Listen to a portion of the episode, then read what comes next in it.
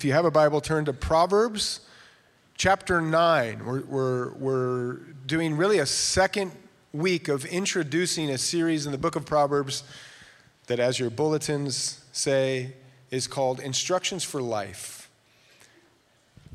Starting last week and then all through the, the summer months, we're going to be studying the book of Proverbs, looking for really what it offers, which is wisdom that turns into the instruction manual for our lives, for the categories of our lives, and we'll go week by week for each individual theme, how the book of Proverbs offers truth that will give us life and life more abundant for each area that we live.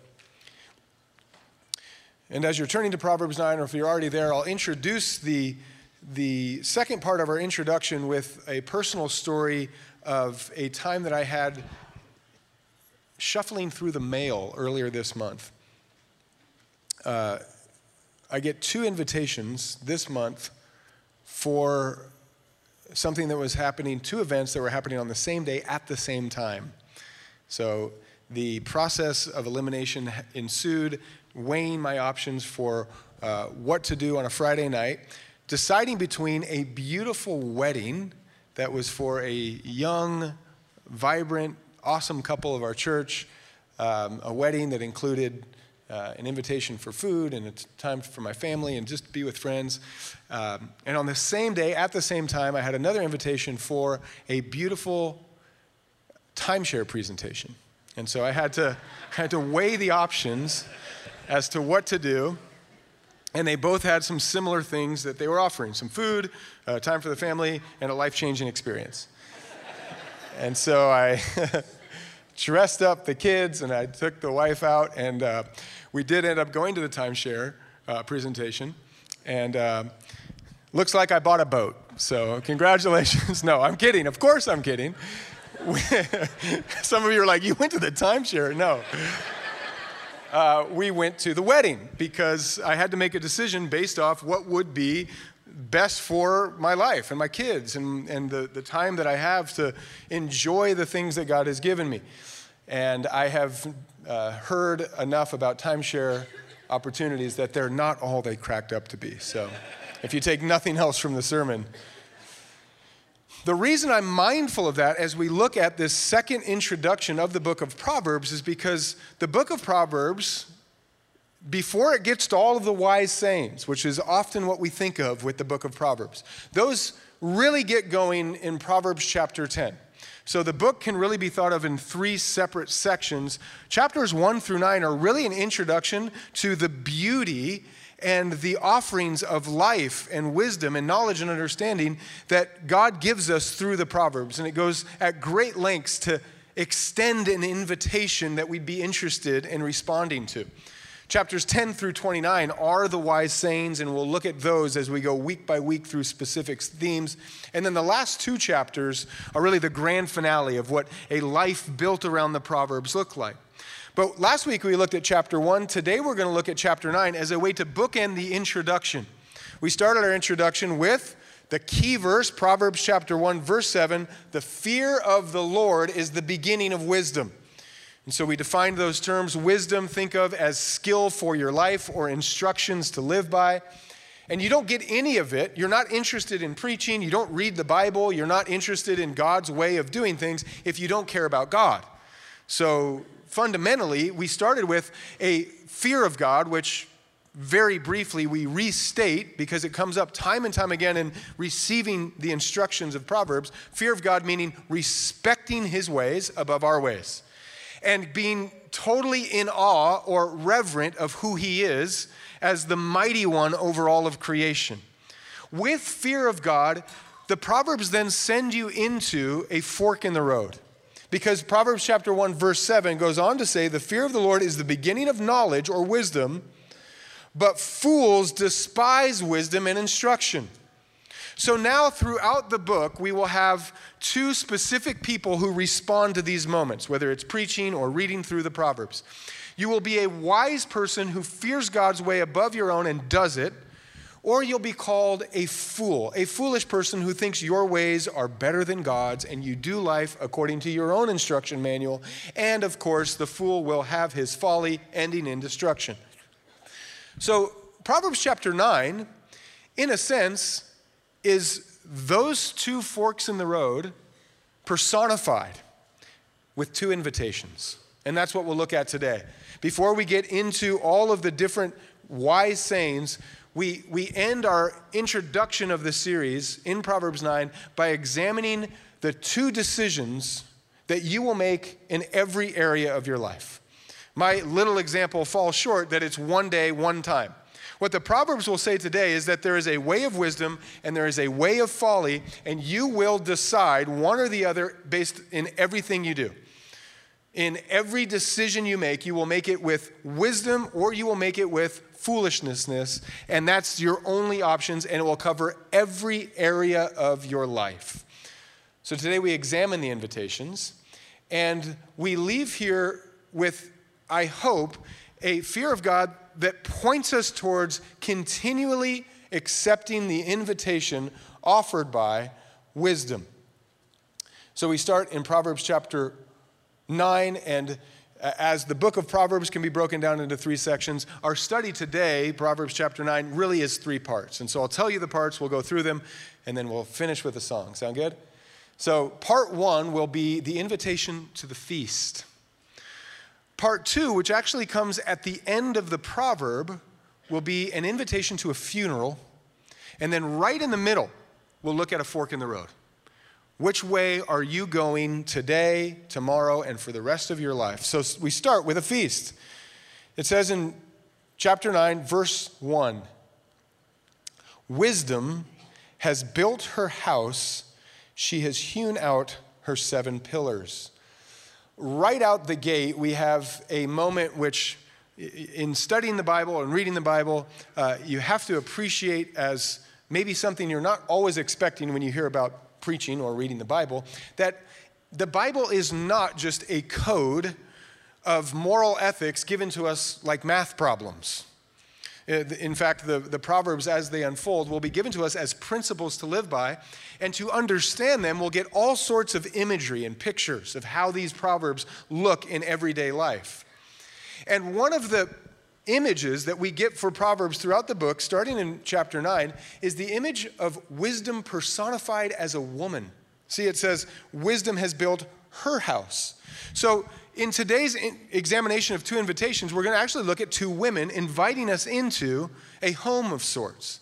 And throughout the imagery, as we get the invitation from, as is often called, Lady Wisdom, there's some clues about what is being offered us through the invitation of wisdom. It says, even in her house, she has built her house and she has hewn out her seven pillars. Uh, so already we get a, a, the imagery of something solid. We've got seven pillars that this house is built upon. And so for this little lesson, we just have to remember what majority of you already saying.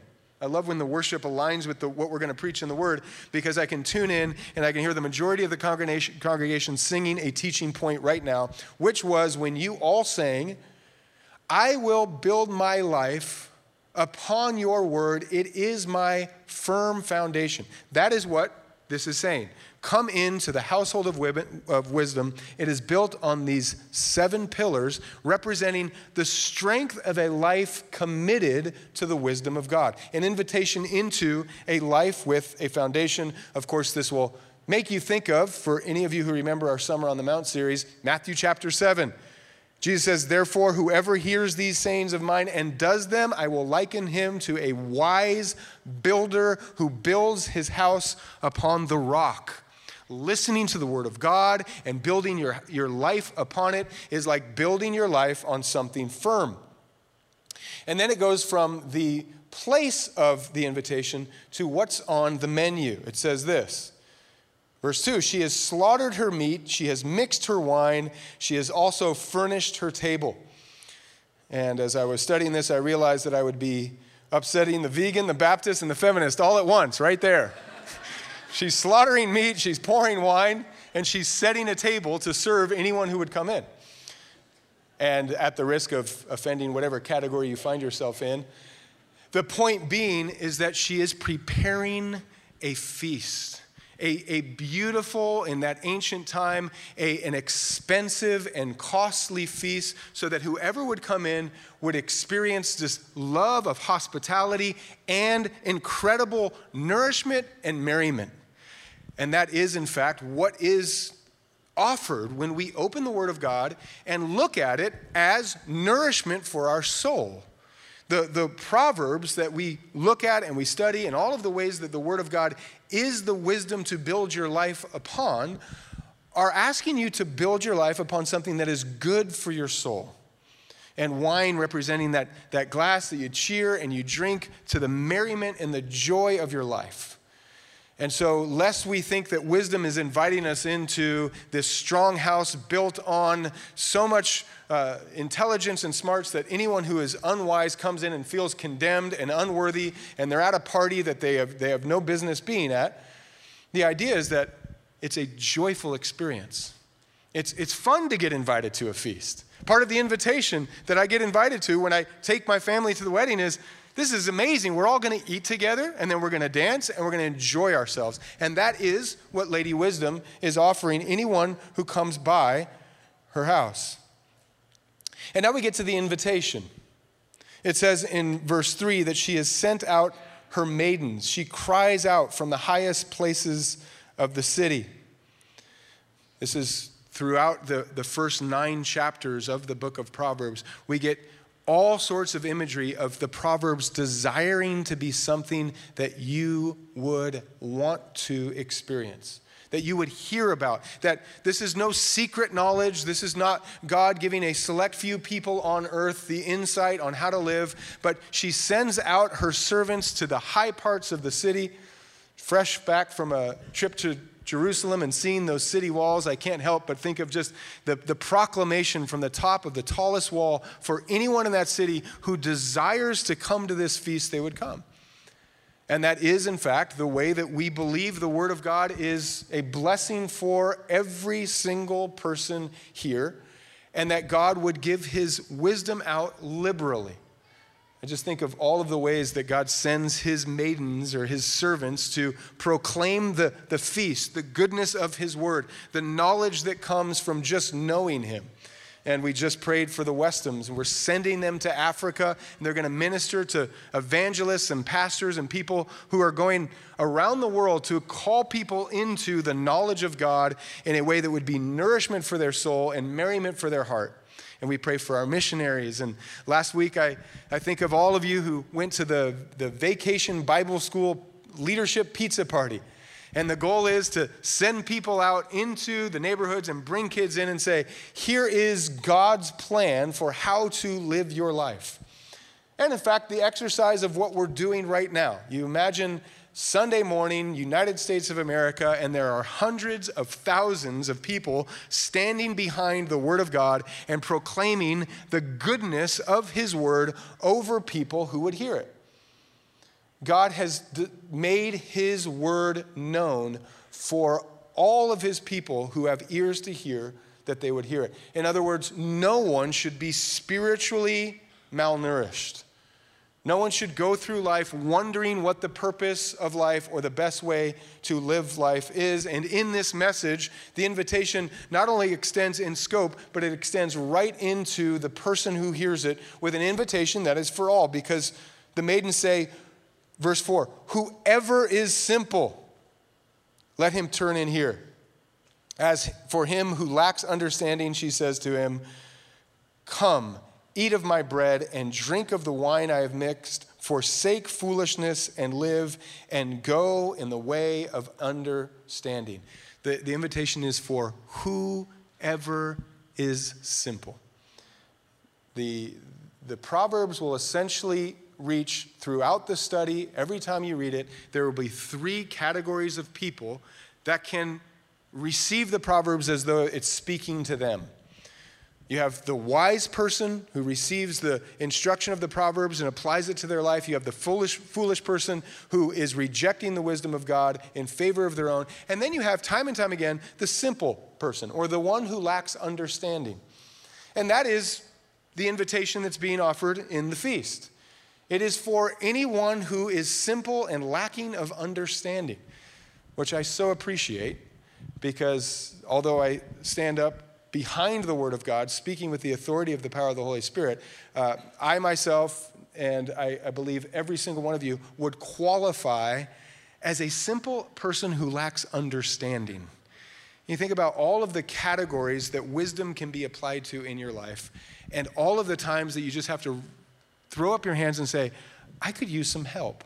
I think of the, the, the offices that I hold in my life right now, and I am a pastor. And no doubt there are times in the ever changing world that we live in, in the ever changing church that I serve in, in the ever changing times that we just find ourselves alive in, as soon as you think you have it figured out, you don't know what you're doing again. and you have to say, I am simple, I lack understanding, I need to come and feast on the meat and the merriment of the Word of God.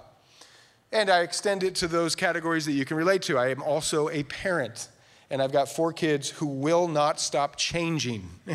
Every time that I think I have them figured out in their little stages and ages, they do something to remind me that they're still grow, growing and they're changing all the time. And I have to put my hands up in the air and say, I once again am simple and I lack understanding. And the Proverbs say, Well, come right on in. We got a seat for you. I'm a, I'm a husband. And not only do my kids change, but my wife changes all the time. And when it comes in the form of a haircut, I'm supposed to notice it immediately. and as soon as I have her figured out, she does something that requires me to know more understanding and to once again admit that I'm simple and lack the knowledge and foresight that I need to serve her well. Now, I, I, I, expose myself as a simpleton only so that you can relate and admit yourself that every category of your life, until you are in the presence of God for eternity, will push you once again to a moment where you say, I don't know what I'm doing. And with that as part of the invitation, the Word of God once again says, Come in, I've prepared a feast for you. And the maidens have gone out to welcome people in. And I love the order of the feast. She makes the food and pours the wine and sets the table before she even sends the invite. Very much like my wife in that way. She has more food than she knows what to do with. And she's like, call Tom, tell him to come over. God has more knowledge, wisdom, and, un- and understanding than you have need. He's not waiting to see who responds before he puts together the wisdom that he has founded the world with. It is in every fabric of your life, the wisdom of God is waiting to be revealed to you at the feast of his word for any time that you come in and it is the grain of the universe. It is the way God made the heavens and the earth and everything in it with an element of wisdom as their foundation to know how we are to live. And once again, we reference just the joy of fearing God and awing God and respecting God and saying, God, I am coming once again so different and so in need of your wisdom and understanding. And she says, When you come in, and you eat. She says, Forsake foolishness, go in the way of understanding. And she says, and live. What is being offered day by day by day in the invitation of the feast is another way for us to go and live well. Everything that will be offered to you in the ways of wisdom is not simply that you would be a more dutiful Christian and Bible thumper. It is, in fact, to teach you how you were always made to live, to unlock the categories as discussed, so that we would find more life and more strength and more health for our bones in all of the things that God gives us instruction for. As I preached this first service, someone came up to me and said, You know, the Wall Street Journal just came out with an article yesterday that said people who love God live longer. I said, I believe it. He teaches us how to live. This is the invitation of the feast. This is a message that we cannot avoid if we're ever going to receive the Proverbs in a way, or the Word of God in a way that will change our lives. It is the difference between life and death. In fact, if you just look up slightly, for me it's up, for you it might be a page over. It's Proverbs chapter 8. Starting verse 34, it says, Blessed is the man who listens to me, watching daily at my gates, waiting at the posts of my doors. For whoever finds me finds life and obtains favor from the Lord. But he who sins against me, sins against wisdom, wrongs his own soul, and all those who hate me love death. Proverbs chapter 8. It is the difference between the categories of your life being built up with more and more and more life abundant or withering away at the vine leading unto death, which brings us to a second invitation. We now have part two, the funeral, which starts in chapter 9, verse 13. It says, A foolish woman is clamorous, she is simple and knows nothing. Uh, clamorous is loud or boisterous.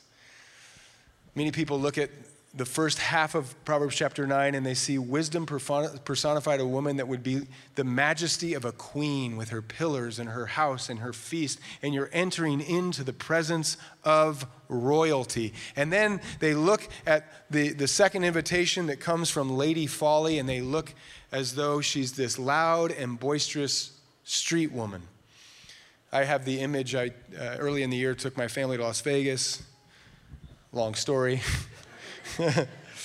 and we were walking down the, the little strip, just going to see the town. And me and my, my kids, my, holding my hands, we just ran into the, the, the showgirls. Now, these aren't the professional showgirls. These are the showgirls with like a, with like a Slurpee in their hand and a Polaroid. And they're like, hey, kids, you want to take a photo? And my kids look at that, and then they look at me, and I'm like, we're going to keep walking. But the imagery was just these loud women who all they wanted to do was get people in to spend a little money, take a photo, and get to the next one. It's a picture of folly. It's a picture of what's being offered to you when you choose something other than wisdom. And, and I love what it says it's a loud, clamorous woman. She is simple and knows nothing. If the first woman was wisdom personified, this next woman could also be, let's say, social media personified. She's loud, she's boisterous, she actually knows nothing. Do we live in a time where the, the fools have been platformed to be loud and boisterous and tell you how to live and make offers for things for you to do in your life, and yet in the end, they know nothing?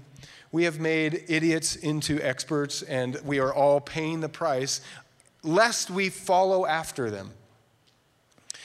So we have a woman now standing loud and boisterous who knows nothing, and it says, She sits at the door of her house on a seat by the highest place of the city to call those who pass by, who go straight on their way. Notice so much of the, the, the two invitations will look similar. We have a woman we have a location that is at the high part of the city trying to get the most reach and the most audience.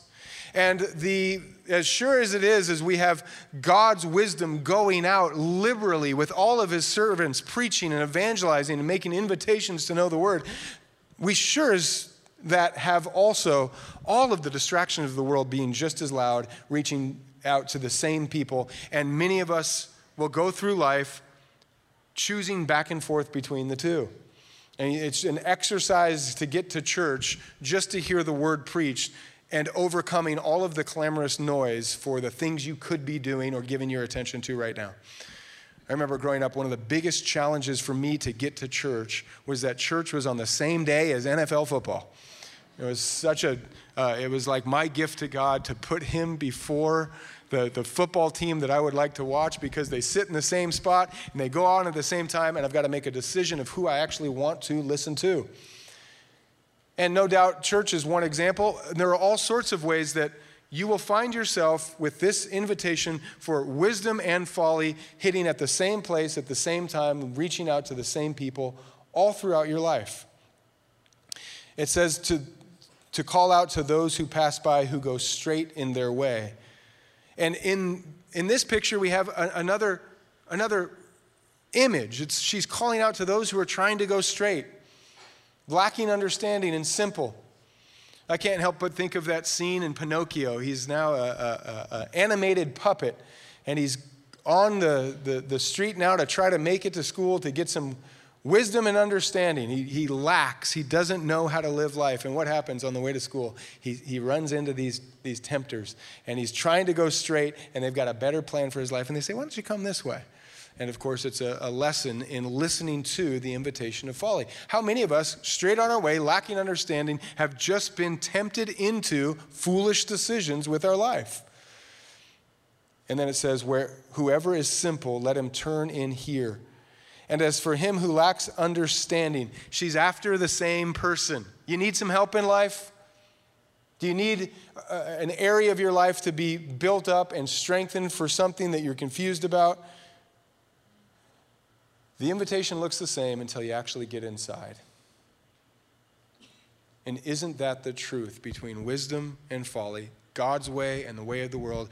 It, it, looks like it comes from the same heart to help you in a time of need.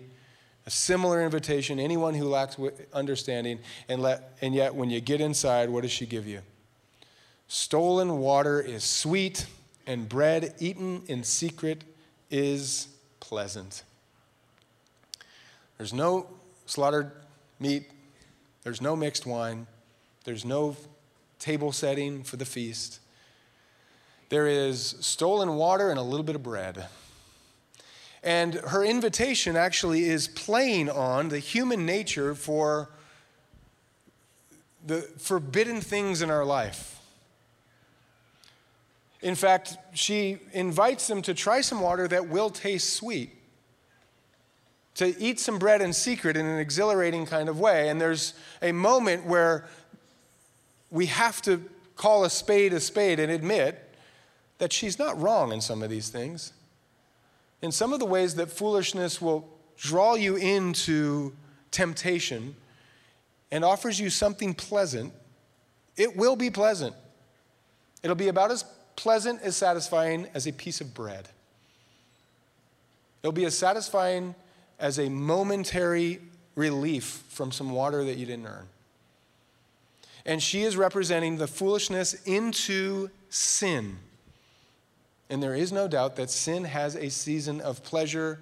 If you're in a season of sin right now and you're listening to all of this and you're thinking, I don't know, it seems pretty fun, you're probably not wrong. The problem is, is that it is pleasant for a moment and then it is absolutely destructive. As I was preparing my heart to share this with you this morning, I, I went to the spot that I enjoy downtown. I like to go there every morning and pray and just think about what the word is saying and just give it all to the Lord. And as I was praying, I saw, I shouldn't smile, this is sad. I saw a guy and his hair was, you know, still on the top of his head and he had kind of a loosened tie and he came from like a basement of a downtown building and it, he just looked around like, how did I get here? And it looked to me as though he woke up in the same clothes that he went out in last night.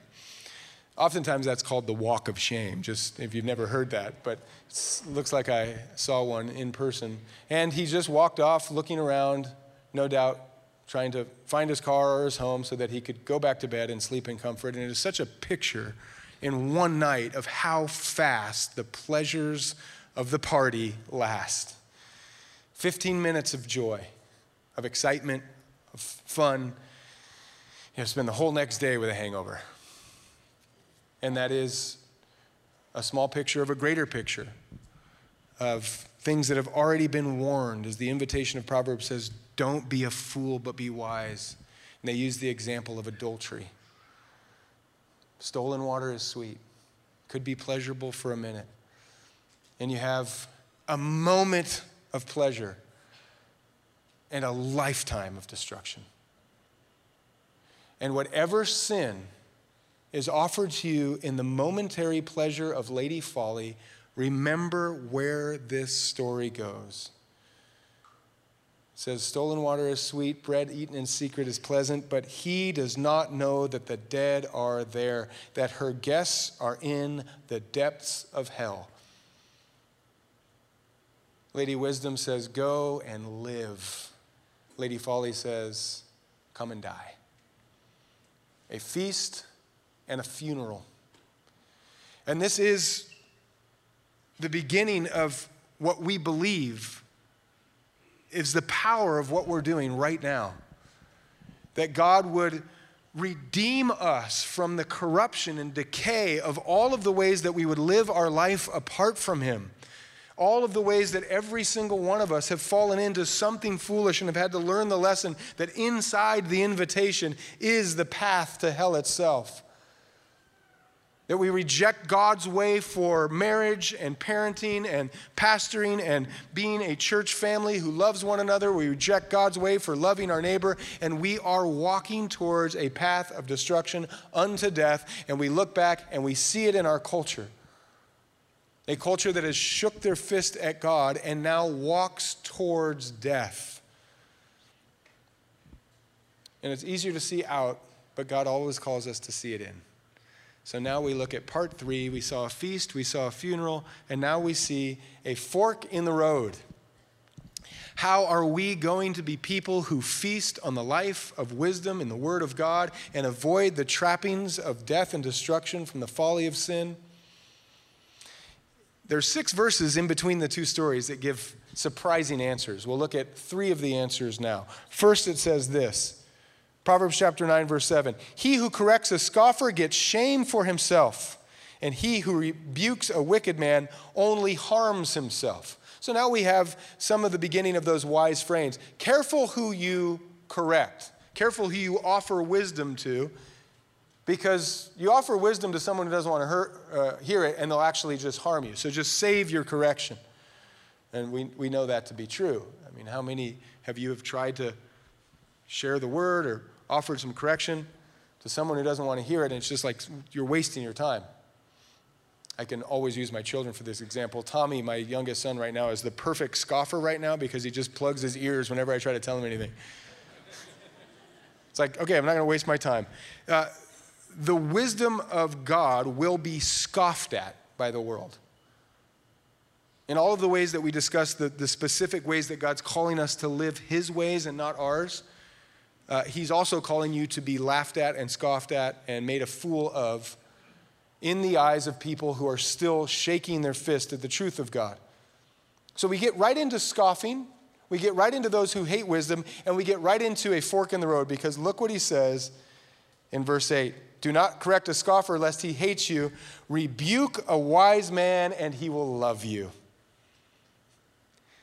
So, one of the ways that the invitation is answered today is in one simple word. We don't use it very often because we're probably scoffers around the word. But the proverb says that if you rebuke a wise man, he'll love you. What does it mean to rebuke? It says, rebuke, express sharp disapproval or criticism criticism of someone because of their behavior or action. How many of you love being rebuked because of your behavior or action? Usually I do uh, rhetorical polls. This one's probably real, not one hand up. and yet, if you really think about the differences between the two invitations, how did Lady Wisdom end her feast. It wasn't a random feast, it ended in life, but look what she said. She said, Forsake foolishness. She invites in anybody who will come. She says, I've made you a feast with meat and wine, and I've set the table, and all are welcome. All you need is a lack of understanding. And when you come in, I've got a message for you stop being a fool. And right there, you've already eliminated half of her guests. Because most of us, in our foolishness, do not want to admit we're being fools. Most of us, in our desire to live according to our own ways, do not want to admit that we need God's wisdom. You want to sit at the table of wisdom, be ready for her to say, Don't be an idiot anymore. Stop being a fool. Forsake all of the foolishness of your life. And the proverb directly after that says, You'd learn to do that. You're a wise man who loves rebuke and correction. Do you want to know how we could put a little salt in the world that God has called us to live in in 2023? We could be people unlike most people in this world who say, we actually need all the help we could get. Humbling ourselves in the fear of God, knowing that His ways are so great and our ways are so foolish. And we say, weekly, we go through exercises trying to learn more and more and more how to be reformed from our foolishness and be formed into the wisdom of God. God, bring on your cleansing power of your word. And this is a fork in the road because you won't read the Proverbs if you don't want rebuke. If you're wise in your own eyes and you're doing your marriage and your parenting and your pastoring and loving your neighbor and going to church exactly how you think it should be done, then you don't need to read the Proverbs. Enjoy your bread and your sweet water. But as soon as we begin to realize that every single one of us have been fools in any way that we have not aligned ourselves with God, we come and we say, God, cleanse us once again. May your word go out and, and restore my heart, refresh my heart, renew my heart, re- renew all the categories of my life for the ways that I'll continually get it wrong apart from you. This is so important, and it's a problem as old as the New Testament. Look what Paul writes to Timothy in teaching him wisdom. He says, Preach the word, be ready in season and out of season, convince, rebuke, exhort with all long suffering and teaching.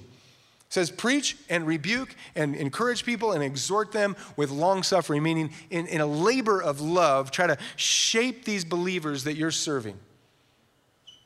And then what does he say?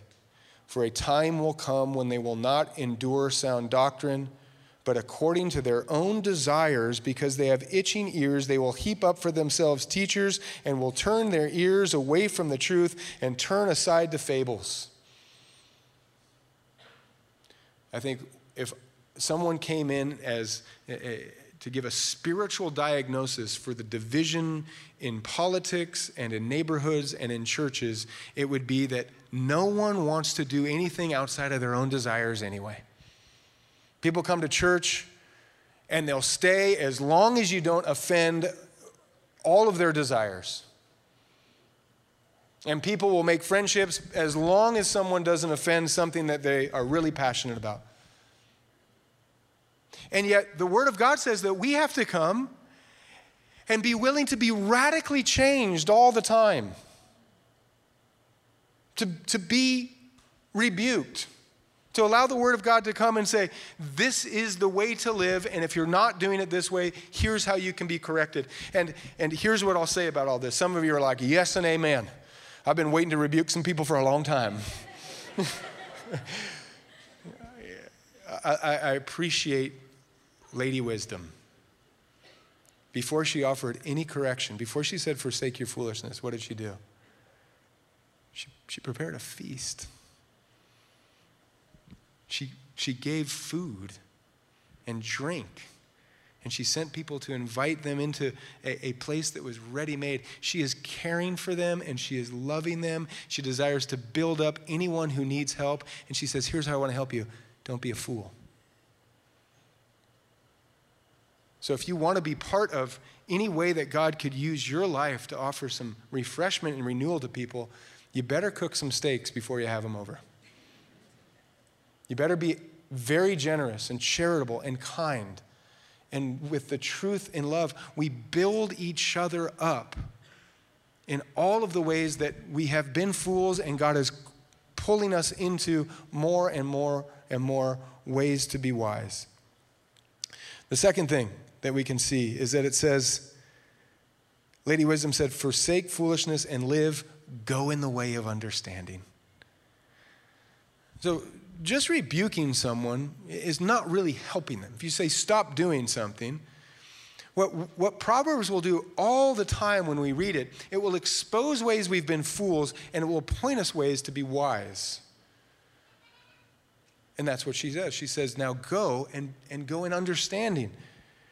It says in Proverbs 9 9, give instruction to a wise man and he will be wiser. Teach a just man and he will increase in learning. an increase and a desire for more and more understanding so that he can be instructed in the way to go.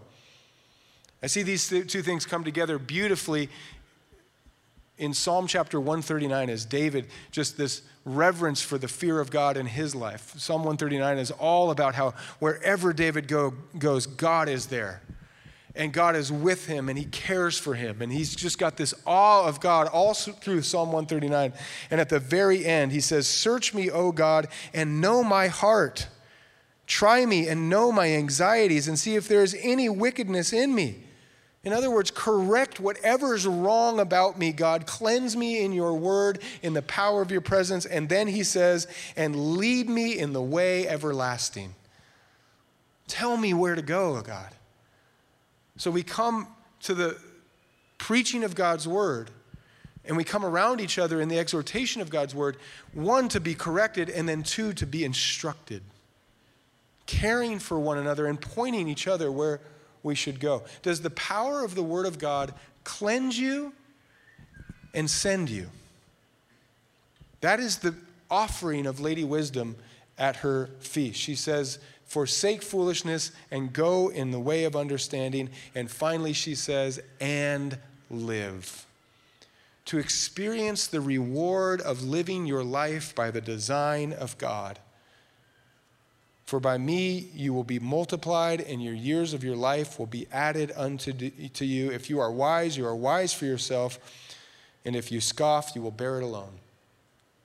We, we overstate it all of the instruction of God is, in fact, for your reward.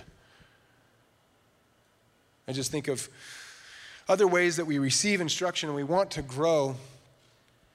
Imagine if rather than having a, 40 minute time to meditate and focus on the Word of God, we all came together to a conference on, on just living and eating healthy. And someone laid out all of the ways for healthy eating and said, Go and eat this. Some of you may think, well, I'm going to eat this so that I can lose weight and get, you know, the summer body, and it's just the pressure to do it so that I can get, you know, the other things that I want. And others of you who are blessed by it would say, because this is the way the body is made to, to be nourished. And that is the Word of God. The Word of God is just describing the way you were made to be nourished. It's describing the way all of the things and the wise sayings that we'll get to throughout the rest of our study, all of the ways they come into your life are the way that you're meant to live. And so you have a choice, not from one sermon, not from one day, but what kind of life do you want to live? God's design life and life more abundant. Your design. The, those who enter her house leave a path of destruction. I'll end by giving you a question that, that I've been thinking about. I, I listened to a Billy Graham sermon about this very topic recently. Um, and I, I, loved it. I think it's worth sharing because it inspired me just from, from the history of it. It was, uh, he was standing like he often did in, in a big basketball arena, and the, the whole stadium from the zoom out view you could see is just filled with people. And then as he was getting ready to preach, he's standing behind the pulpit, and it says the date 1982. And then underneath that, it said Boise, Idaho. So it was right down at the Boise State Pavilion. So I paused and I looked for some of you. I couldn't recognize any of you at that state. But I, I, thought it was so appropriate because when Billy Graham came to our city, he came with a, a message that was titled, Whose Fool Are You? That's a really interesting question as we think about this because we're not putting ourselves in a position to remove ourselves from the category of foolishness. The Bible clearly states, as we've looked at today, you live unto the ways of God, and this world will think you are a fool. Paul says, I am a fool for Christ. You are wise in Christ. Everything that we do when we live our life according to God's design is going to look different to a world that is outside of the design living with their own version of ethics and morality and marriage and family and politics. And for those of you who feast on the Word of God and go to find life in it, you're a fool to the world. And that foolishness will go all the way into the beginning of the very first step of your wisdom, which is the foolishness of how, in fact, you have hope in eternity, how you have hope in this life and the life to come.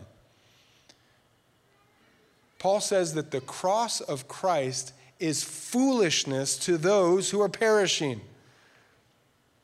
We're about to take the body of Christ and the blood of Christ symbolically in an act of communion to say, once again, we put all of our hope, not in our good deeds or our ability to be wise, but in the perfection of wisdom in Christ. He who knew no sin, no foolishness, no folly becomes sin so that we can become righteousness, a transaction that belongs to the wisdom of God. And the outside world says, You guys are fools. If it's going to be, it's up to me, I save myself. But whose fool are you? Because as the world would call you foolish for putting all of your hope in the saving grace of God through his Son, the perfection of wisdom, Jesus Christ, you reject that and you're God's fool. You live your life as though you're your creator, as though you have the best plan for your life, as though the temporary pleasures for sin are the best that you can come up with. And you will meet the creator of all of life You'll say, You're a fool this night. Your soul is required from you. And all of the stuff that you did in your earthly wisdom will vanish away as fastly as it came. So we end by saying, in the invitation, you can't get around the fact that you will be a fool to the world or a fool to God. Lady Wisdom says, Come. Feast on the Word of God. Forsake foolishness and live. That is this life and the life to come. For those of us who believe we get to celebrate that moment of that feast and commit ourselves to it once again today and wherever God takes you as we take the elements. If you have never made that commitment, if you've never forsook the foolishness where the fool says in his heart, There is no God well, the decision you have to make today is the first decision of the rest of your wisdom, which is to put all of your trust into God Himself.